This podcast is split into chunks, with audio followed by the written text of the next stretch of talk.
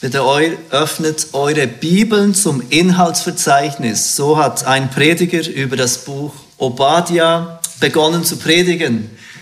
Er wollte seiner Gemeinde die Scham ersparen, wenn sie dieses Buch, dieses kleine Buch einfach nicht finden im Alten Testament. In der Schlachterversion ist es auf Seite 950. Es ist Teil der zwölf kleinen Propheten. Wenn ihr das Buch Hosea findet oder Amos, die etwas größer sind, dann geht einfach eins oder ein paar Bücher weiter zu Obadiah.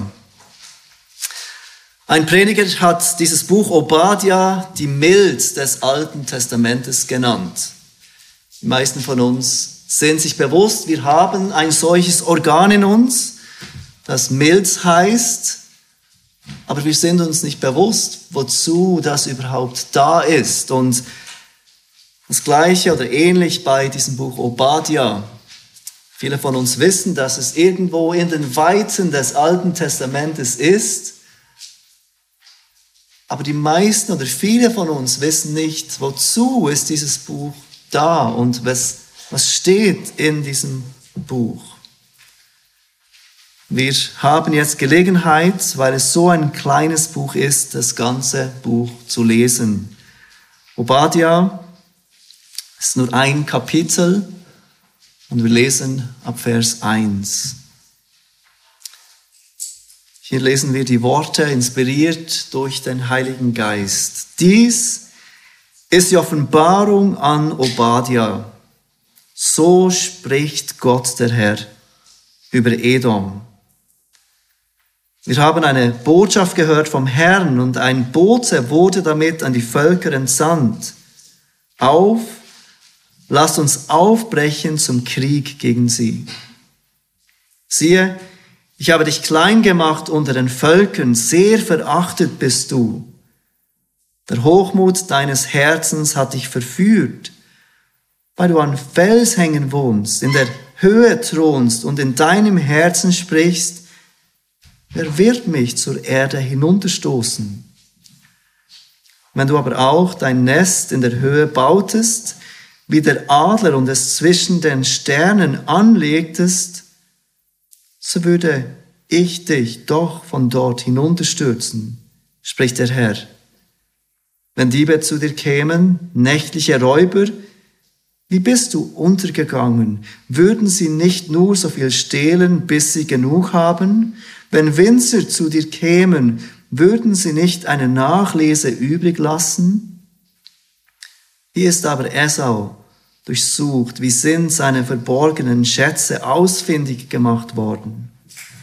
Alle deine Bundesgenossen haben dich an die Grenzen zurückgeschickt. Getäuscht, überwältigt haben dich die Männer, mit denen du Frieden hieltest. Dir ein Brot aßen, haben die Schlingen gelegt es ist keine Einsicht in ihm. Werde ich, spricht der Herr, an jenem Tag nicht die Weisen aus Edom vertilgen und die Einsicht vom Gebirge Esaus? Und deine Helden, Theman, sollen den Mut verlieren, damit jedermann ausgerottet wird bei den, den Gemetzel auf dem Gebirge Esaus. Wegen der Grausamkeit gegen deinen Bruder Jakob soll dich Schande bedecken und du sollst auf ewig ausgerottet werden. An jenem Tag, als du dabei standest, an dem Tag, da Fremde sein Hab und Gut wegführten und Ausländer zu seinen Toren einzogen und das Los über Jerusalem warfen, da warst du auch wie einer von ihnen Du sollst aber deine Lust nicht sehen am Tag deines Bruders, am Tag seines Unheils. Du sollst dich nicht freuen über die Kinder Judas am Tag ihres Untergangs und nicht dein Maul aufreißen am Tag der Drangsal. Du sollst auch nicht zum Tor meines Volkes einziehen am Tag ihres Unglücks und auch nicht dich weiden an seinem Unheil an seinem Schicksalstag noch deine Hand ausstrecken nach seinem Hab und Gut am Tag seines Unglücks. Du sollst dich auch nicht beim Scheideweg aufstellen, um seine Flüchtlinge niederzumachen, und du sollst seine Entkommenen nicht ausliefern am Tag der Drangsal. Denn nahe ist der Tag des Herrn über alle Heidenvölker, wie du gehandelt hast. So wird man dir gegenüber handeln, dein Tun fällt auf deinen Kopf zurück. Denn gleich wie ihr auf meinem heiligen Berg getrunken habt, so soll, sollen alle Heidenvölker beständig trinken. Sie sollen trinken und schlürfen und sein, als wären sie nie gewesen. Aber auf dem Berg Zion wird er Rettung sein und er wird heilig sein. Und die vom Haus Jakob werden ihre Besitzungen wieder einnehmen. Und das Haus Jakob wird ein Feuer sein und das Haus Josef seine Flamme. Aber das Haus Esau wird zu Stoppeln werden. Und jene werden sie anzünden und verzerren, so dass dem Haus Esau kein Überleben übrig bleibt, denn der Herr hat es gesagt. Und die im Negev werden das Gebirge Esaus in Besitz nehmen und die in der Schefela, das Philisterland, auch werden sie das Gebiet von Ephraim und das Gebiet von Samaria in Besitz nehmen und Benjamin das Gebiet von Gilead. Und die Weggeführten werden diesen Befestigungswall für die Kinder Israels in Besitz nehmen, nämlich was den Kanaaniten gehört, bis nach Zarpat hin. Und die Weggeführten Jerusalems, die in Sephara sind, die Städte des Negev. Und es wird werden Befreier auf dem Berg Zion hinaufziehen, um das Gebirge Esaus zu richten. Und die Königsherrschaft wird dem Herrn gehören. Ich habe die Botschaft des Propheten Obadias zusammengefasst in den folgenden zwei Predigtpunkten.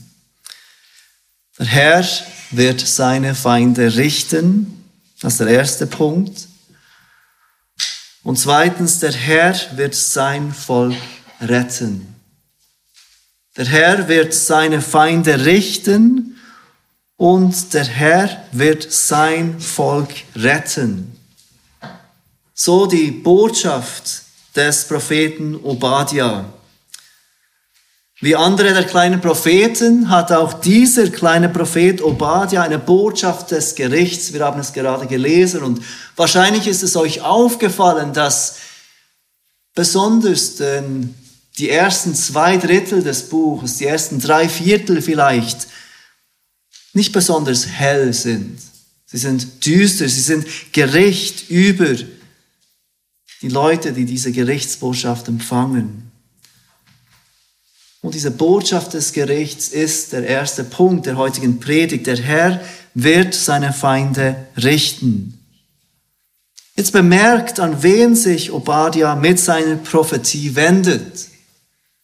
Denn es ist nicht Israel, es sind nicht das Volk Gottes, die Menschen, die Gott erlöst hat. Wir sehen es in Vers 1. Dies ist die Offenbarung von Obadiah und dann sagt er, so spricht Gott der Herr über Edom. Obadiah spricht diese Botschaft der, des Gerichts also zu dieser Nation Edom. Dieses ganze Buch ist an Edom gerichtet, nicht an Israel. Es ist speziell, dass dieses Buch Teil der Heiligen Schrift ist. Das Alte Testament war gerichtet an Israel, an die Juden auch. Dieses Buch, Obadiah war Teil davon, aber Obadiah ist direkt gerichtet an Edom. Im Buch Amos haben wir gesehen, dass Gott Gericht ankündigt über andere Nationen, über die Nationen. Aber es war Israel, die er ansprach, die diese Prophetie erhielt. Nicht so bei Obadiah. Wie gesagt, die Prophetie von Obadiah richtet sich an eine der Nationen, an Edom. Nun, wer war Edom? Edom geht zurück auf Esau, den Zwillingsbruder von Jakob. Im 1. Mose 25 äh, wird beschrieben, dass Isaac, der Sohn Abrahams, zwei Söhne erhält mit seiner Frau Rebekka. Wir lesen das in 1. Mose 25 ab Vers 23. Ich lese euch den Text vor. Und der Herr sprach zu ihr, zwei Völker sind in deinem Leib. Und zwei Stämme werden sich aus deinem Schoß scheiden. Und ein Volk wird dem anderen überlegen sein. Und der Ältere wird dem Jüngeren dienen. Und als die Knaben groß wurden, da wurde Esau ein tüchtiger Jäger, ein Mann des freien Feldes. Jakob aber war ein sittsamer Mann, der bei den Zelten blieb. Und Isaac hatte den Esau lieb, weil ihm das Wildbrett mundete, Rebekka aber hatte den Jakob lieb. Und Jakob kochte ein Gericht, da kam Esau vom Feld und war erschöpft, und Esau sprach zu Jakob, lass mich von dem roten Gericht da hinunterschlingen, denn ich bin erschöpft. Daher gab man ihm den Namen Edom. Wir kennen die Geschichte. Viele von uns, sie geht weiter, indem Esau seinem kleinen Bruder Jakob das Erstgeburtsrecht verkauft damit er von diesem Linsengericht essen kann. Er kommt zurück vom Feld, er ist erschöpft, er sieht, wie sein Bruder dieses Linsengericht gekocht hat und er will davon. Und dieses Linsengericht ist ihm wichtiger als sein Erstgeburtsrecht. Sein, dieses Linsengericht ist ihm wichtiger als alles andere. Am Ende von Kapitel 26 im ersten Buch Mose lesen wir, dass dieser Esau zwei hethitische Frauen nimmt. Auch hier sehen wir, dass es ihm egal war, was passiert mit seiner Familie, mit seiner Verwandtschaft. Er nimmt zwei Frauen aus einer Verwandtschaft, die nicht seine Verwandtschaft sind. Und wir lesen, dass es Isaac und Rebekka viel Herzenskummer bereitete, dass er diese ausländische Frauen nahm. Die Geschichte geht weiter und Jakob, der Kleinere, betrügt Esau um dieses Erstgeburts, um, um diesen Erstgeburtssegen, der den Vater spricht. Und es ist Esau, der schlussendlich so zornig ist, dass Jakob fliehen muss. Und er ist für 20 Jahre ähm, weg aus diesem Gebiet. Und erst nach 20 Jahren wagt er sich oder kann er zurückkehren und begegnet Esau erneut. Sie versöhnen sich zwar, aber wir sehen, dass dieser Konflikt zwischen Jakob und Esau weitergeht in ihren Völkern. Edom und Israel sind auch Generationen später verfeindet. Esau war also der Stammvater von dieser Nation Edom, zu denen Obadiah schreibt. In Vers 1 zurück im Buch Obadiah sehen wir, wie er seine Botschaft beginnt. Wir haben eine Botschaft gehört vom Herrn und ein Bote wurde damit an die Völker entsandt. Auf, lasst uns aufbrechen zum Krieg gegen sie. Hier sehen wir, wie Gott zu diesen Nationen geht und sie aufruft, gegen Edom Krieg zu führen. Wir sehen hier etwas von Gottes Souveränität. Er bedient sich der Völker. Diese Völker denken, sie tun, was sie möchten, aber eigentlich tun sie genau das, was dieser Herr aller Zeiten gebietet, was er möchte. Er möchte, dass Gericht kommt über Edom und er bedient sich diesen fremden Nationen, die ihn nicht als Gott anerkennen. Und er lässt sie aufbrechen zum Krieg gegen sie. Und dann beginnt Obadiah seine Botschaft an Edom, an diese Nation. Und die Verse zwei bis vier offenbaren den Stolz von Edom. Wir sehen hier etwas ganz Typisches für die Feinde Gottes. Sie sind stolz, sie sind erfüllt mit Stolz, sie sind getrieben von ihrem Stolz. Seht Vers 2 und Vers 3, siehe, ich habe dich klein gemacht unter den Völkern, sehr verachtet bist du. Der Hochmut deines Herzens hat dich verführt, weil du an Felshängen wohnst, in der Höhe thronst und in deinem Herzen sprichst. Er wird mich zur Erde hinunterstoßen. Seht ihr, wie dieser Stolz beschrieben wird von dieser Nation? Er umlebte in vermeintlicher Sicherheit. Sie lebten hoch oben an Felshängen. Und durch diese Felshänge konnten sie die Angreifer früher kennen und auch Schutz finden hinter diesen Felsen. Es war eine strategisch ganz ähm, gute Lage für sie und sie dachten, wir sind sicher hier, niemand kann uns hier etwas anhaben. Edom ist voller Hochmut aufgrund ihrer Sicherheit. Edom ist voller Stolz. Und wir sehen, dass dies, wir sehen dies ganz besonders an der Einstellung am Ende von Vers 3. Sie sagen in ihren Herzen, wer wird mich hinunterstoßen? Sie denken, da ist niemand, der mir etwas antun kann. Sie sind wie viele Menschen heute, die denken, ihre Leben sind sicher. Sie brauchen keinen Gott, sie brauchen keine Hilfe. Die Antwort von Gott sehen wir in Vers 4. Wenn du aber auch dein Nest in der Höhe bautest wie der Adler und es zwischen den Sternen anlegtest, so würde ich dich doch von dort hinunterstürzen, spricht der Herr. Gott sagt, spöttisch auf eine Art, ihr könntet noch so hoch wohnen wie die Adler, ihr könntet zwischen den Sternen sein. Und trotzdem würde ich euch hinunterstürzen. Gott macht klar, er wird Edom demütigen, er wird sie richten, auch wenn sie in ihrem Stolz meinen, dass ihnen niemand etwas antun kann. Genau gleich ist auch heute die Einstellung der Feinde Gottes. Sie wöhnen sich in einer falschen Sicherheit. Sie meinen, niemand könnte ihnen etwas antun. Sie meinen, da ist niemand, der ihre Leben in Frage stellen darf. Sie glauben, da ist niemand, der sie zur Rechenschaft ziehen wird. Doch genau das wird Gott tun, wie er uns am Beispiel von Edom zeigt. Am letzten Donnerstagabend hatten wir erneut Zeit, einige von uns, und Gelegenheit, ähm, beim Bahnhofplatz Menschen von Jesus zu erzählen.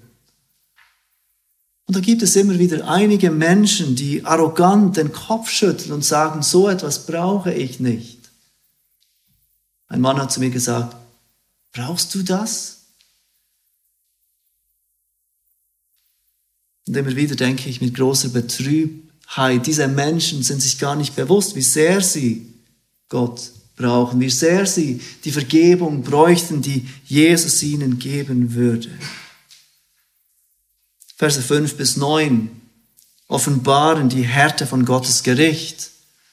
Nachdem wir den Hochmut sehen von Edom, sehen wir, wie Gottes Gericht in voller Härte kommt über die Feinde Gottes.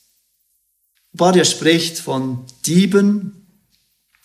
Wenn Diebe kommen würden, dann würden sie das nehmen, was sie wollen, das, was für sie wertvoll ist, bis sie genug haben. Aber sie würden immer noch Dinge zurücklassen. Und er macht hier dieses Bild von diesen Dieben, die kommen und nicht alles nehmen. Aber nicht so mit Gottes Gericht.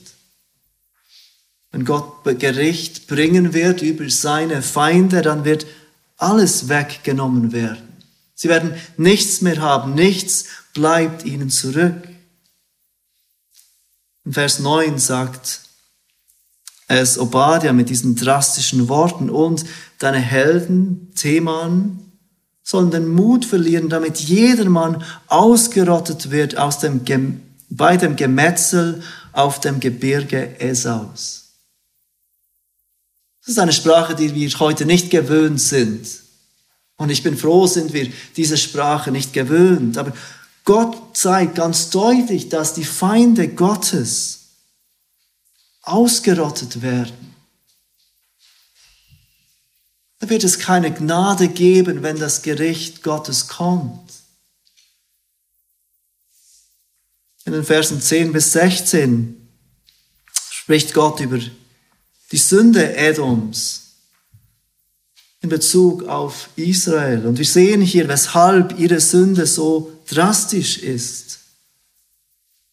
Sie als Brudernation, beides sind Nachkommen Abrahams. Beides sind Nachkommen Isaaks. Eigentlich hätten sie Israel helfen sollen. Stattdessen hielten sie zu den heidischen Mächten, die Israel plünderten. Seht wie es beschreibt in den Versen 10 und 11, wegen der Grausamkeit, wegen deinen, gegen deinen Bruder Jakob soll ich Schande bedecken. Und du sollst auf ewig ausgerottet werden. In jenem Tag, als du dabei standest, an dem Tag, da Fremde sein Hab und Gut wegführten und Ausländer zu seinen Toren einzogen und das Los über Jerusalem warfen. Da warst du auch wie einer von ihnen. Seht, wie Gott Edom zur Verantwortung zieht, nicht weil sie selbst aggressiv waren gegenüber Israel, sondern ganz einfach, weil sie keine Hilfe boten. Sie wurden schuldig weil sie Israel nicht beistanden, weil sie keine Hilfe boten, als andere aggressiv gegen Israel vorgingen. Da kam diese Nation über Israel herein, sie plünderten Israel, sie warfen los über Jerusalem. Und was tat diese Brudernation Edom? Mit der gleichen Herkunft, sie standen tatenlos da. Gott sieht diese Nation zur Verantwortung, nicht weil sie aktiv gegen Gottes Volk sind, sondern weil sie nicht für Gottes Volk sind. Und das erinnert uns an diese Wahrheit, dass nicht für Gott und sein Volk zu sein bedeutet, gegen Gott zu sein. Gott sagt, du warst wie einer von ihnen. In 553 vor Christus zogen die Babylonier über Edom her. Gott gebrauchte die Babylonier, um dieses Gericht über sie zu bringen, das Gericht, das er angekündigt hatte.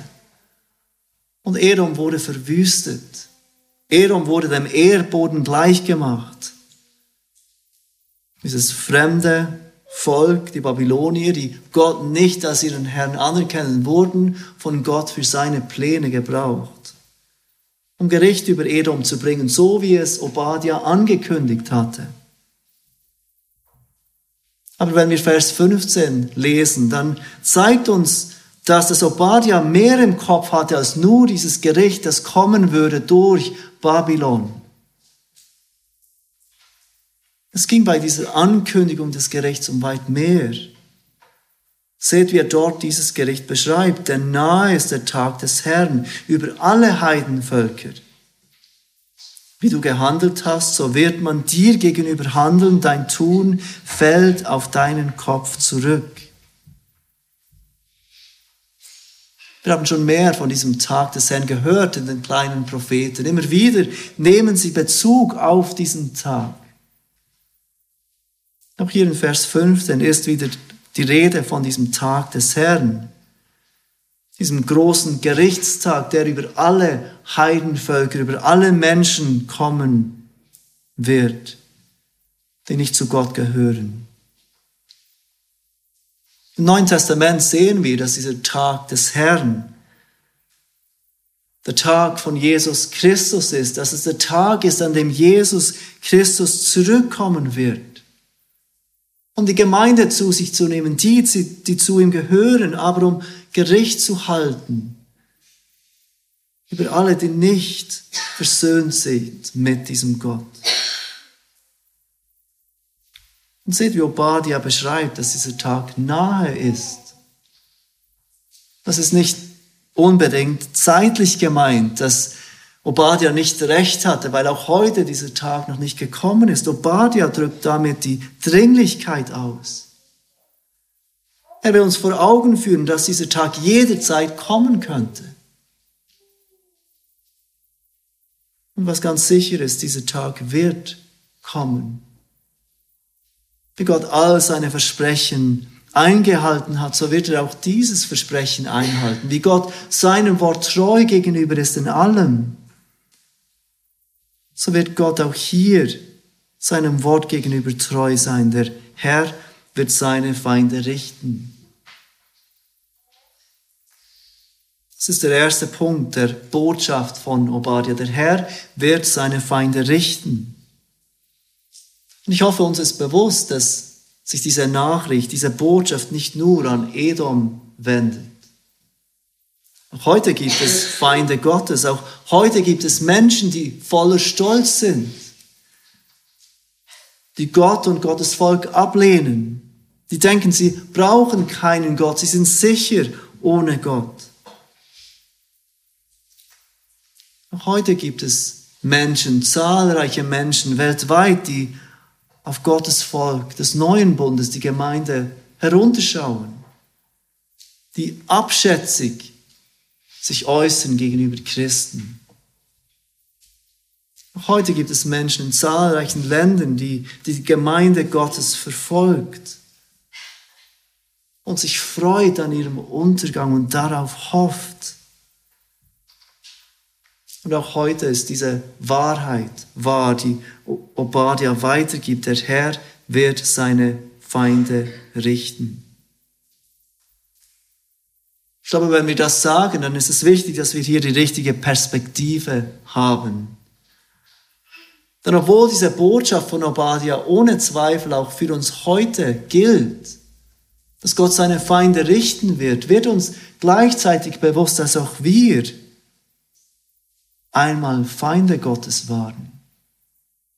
Jeder von uns.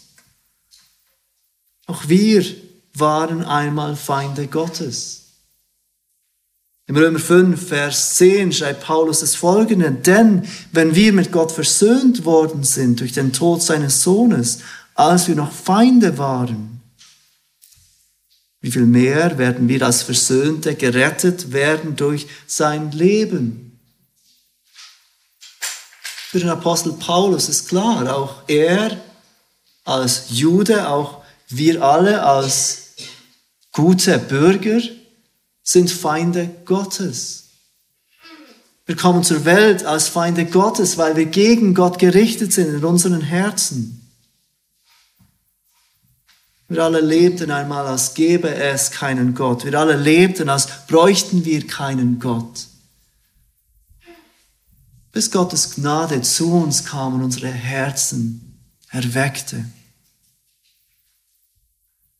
Also obwohl wir Hoffnung schöpfen von der Botschaft, dass der Herr seine Feinde richten wird und Gerechtigkeit bringen wird. Dort, wo Christen jetzt verspottet werden, dort, wo Christen jetzt unterdrückt und misshandelt, getötet werden, sollten wir die Feinde Gottes nicht als unsere Feinde sehen, sondern als unser Missionsfeld. Menschen, die wir nicht mit Feindschaft begegnen, sondern mit Liebe. Menschen, die wir nicht meiden, weil wir denken, sie sind unsere Feinde, sie mögen uns nicht, sondern Menschen, auf die wir zugehen. Und wir erkennen, dass alle Menschen, die Gott nicht kennen, seine Feinde sind und diesem Gericht entgegenlaufen. Dann sollten wir umso mehr das tun, was Paulus im 2. Korinther 5, Vers 20 ausdrückt mit den folgenden Worten. So sind wir nun Botschafter für Christus.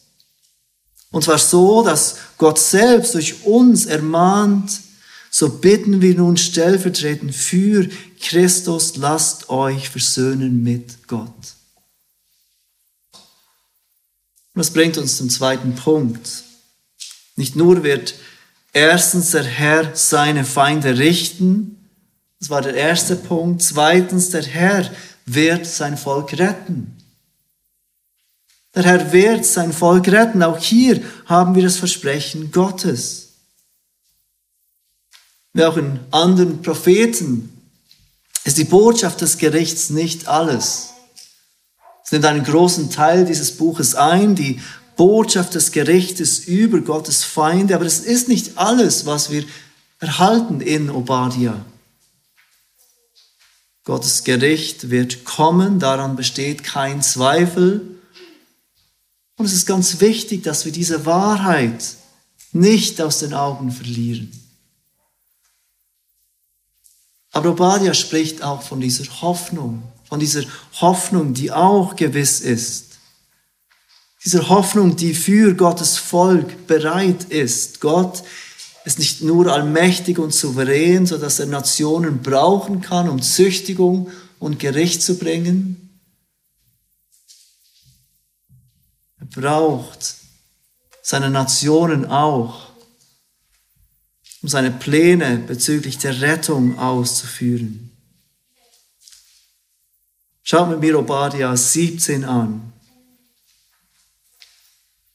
Nach all dieser Botschaft des Gerichts sagt Obadiah, aber auf dem Berg Zion wird Errettung sein. Und er wird heilig sein und die vom Haus Jakob werden ihre Besitzungen wieder einnehmen. Der Berg Zion war der Ort, an dem Israels Gott unter seinem Volk wohnte. Es ist nicht der heutige Berg Zion, wenn ihr nach Israel geht. Es ist dort, wo Salomo seinen Tempel aufrichtete, dort, wo diesem Gott ähm, geopfert wurde, dort, wo dieser Gott angebetet wurde. Und wenn wir zum Neuen Testament kommen, dann wird deutlich, dass Zion nur ein Bild ist dass es nicht um einen Berg geht, wenn wir von Zion sprechen, dass es nicht um einen Tempel aus Stein geht. Neuen Testament lesen wir davon, wie Jesus Christus der Eckstein ist, der in Zion gelegt wurde. Wenn wir hier Berg Zion lesen, dann ist dies ein Bild für weit mehr als einen Berg. In Hebräer 12 22, wir haben es gelesen heute Morgen, lesen wir, dass wir Christen gekommen sind zum Berg Zion. Und ich hoffe, es ist deutlich für uns alle, dass der Schreiber vom Hebräerbrief nicht meint, dass wir alle nach Israel pilgern und so zu diesem Berg Zion kommen. Er sagt weiter, wir sind gekommen zur Stadt des lebendigen Gottes, dem himmlischen Jerusalem. Auch hier, es geht nicht um eine Örtlichkeit.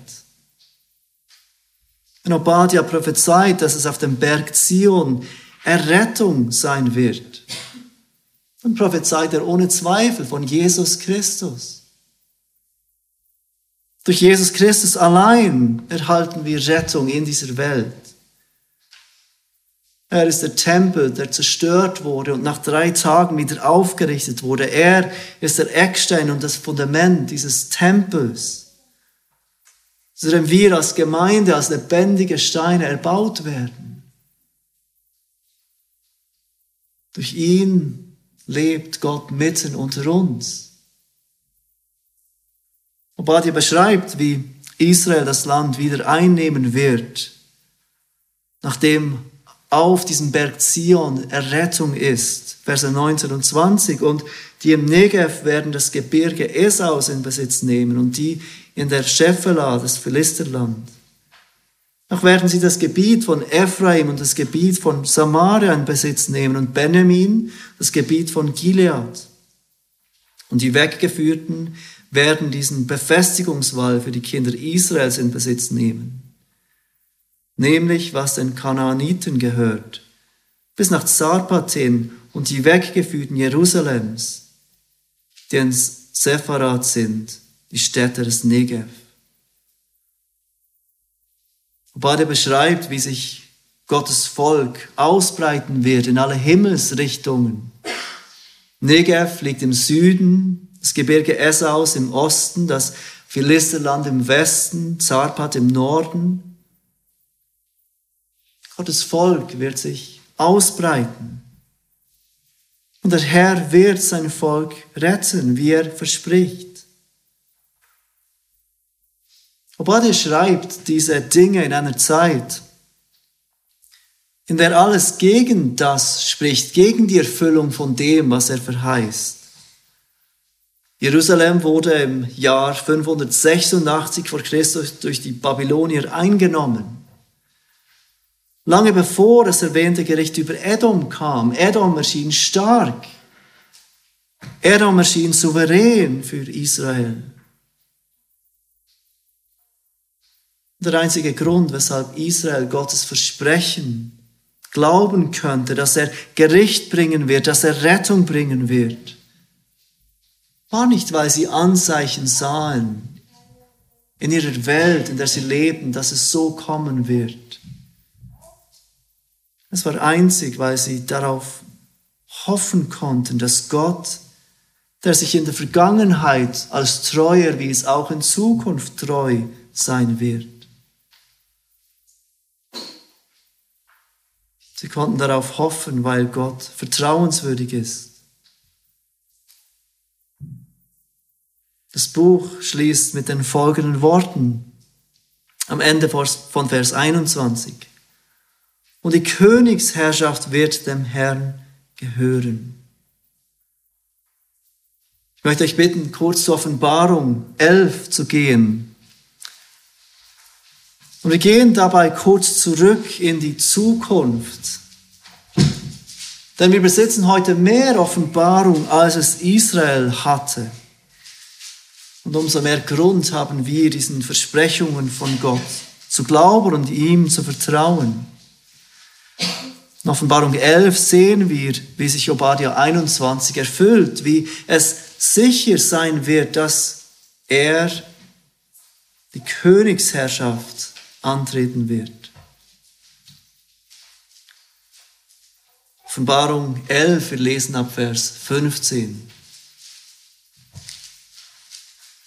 Und der siebte Engel stieß in die Posaune.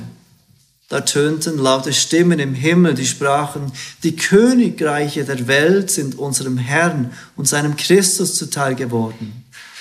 Und er wird herrschen von Ewigkeit zu Ewigkeit. Und die 24 Ältesten, die vor Gott auf ihrem Thron saßen, fielen auf ihr Angesicht und beteten Gott an und sprachen, wir danken dir, o Herr, Gott, du Allmächtiger, der du bist und der du warst und der du kommst, dass du deine große Macht an dich genommen und die Königsherrschaft angetreten hast. Und die Heidenvölker sind zornig geworden und dein Zorn ist gekommen und die Zeit dass die Toten gerichtet werden und dass du deinen Knechten, den Propheten, den Lohn gibst und den Heiligen und denen, die deinen Namen fürchten, den Kleinen den Großen, dass du die verdirbst, welche die Erde verderben. Hier sehen wir die Erfüllung von dem, was Obadiah prophezeit. Die Königsherrschaft wird dem Herrn gehören. Und das Volk Gottes kann voller Vertrauen und Zuversicht in die Gegenwart schauen. Auch wenn es heute so scheint, als wäre die Gemeinde nicht sehr einflussreich in der Welt. Als würde sich die Welt immer mehr gegen uns wenden. Und zum Schluss möchte ich kurz zwei Anwendungen geben, die uns helfen mit diesem Buch Obadiah und dieser Botschaft, die der Prophet uns gibt. Und das erste ist das, was ich gerade erwähnt habe. Macht es dir Angst, wenn du siehst, wie sich unsere westliche Welt immer mehr abwenden von den christlichen Werten? Wie wir Christen, wenn wir Gottes Wort treu ausleben, und bekennen, immer mehr als die Bösen dastehen. Die Botschaft von Obadiah, dass erstens der Herr seine Feinde richten wird und zweitens Gottes Volk erlösen wird, gibt uns Hoffnung. Und sie hilft uns daran zu denken, dass wir in dieser Spannung weiterleben müssen. Es liegt zu viel auf dem Spiel, als dass wir Kompromisse eingehen könnten mit unserem Glauben. Aber gleichzeitig können wir voller Hoffnung in die Zukunft blicken, weil wir zu dem gehören, der schlussendlich regieren wird, von Ewigkeit zu Ewigkeit. Zweitens, befindest du dich heute in Feindschaft gegen Gott? Bist du heute hier und nicht versöhnt mit Gott? Dann lass dich heute mit Gott versöhnen. Zögere nicht länger, denn Gott wird seine Feinde richten. Und niemand von uns weiß, wann dieser Tag des Herrn kommen wird. Niemand von uns weiß, wie lange es gehen wird. Die Botschaft von Obadiah an Edom richtet sich an jeden, der nicht versöhnt ist mit Gott. Lass dich versöhnen mit Gott. Tue Buße von deinen Sünden, bekenne deine Schuld vor Gott und vertraue auf Jesus Christus. Durch den Heil kommt, nicht nur in Zion, sondern in der ganzen Welt. Lasst uns miteinander beten. Vater, wir danken dir, dass du ein Gott bist, der sogar zu Feinden von deinem Volk spricht und ihnen bewusst macht, dass ein Gericht kommen wird und ihnen so Gelegenheit gibt, umzukehren und Versöhnung mit dir zu finden. Vater, wir danken dir, dass du auch heute noch zu uns Menschen sprichst.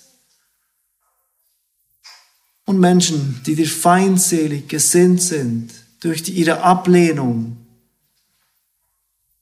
aufrufst, sich mit dir versöhnen zu lassen. Vater, wir bitten dich, dass du jedem von uns hilfst, diesem Ruf Folge zu leisten.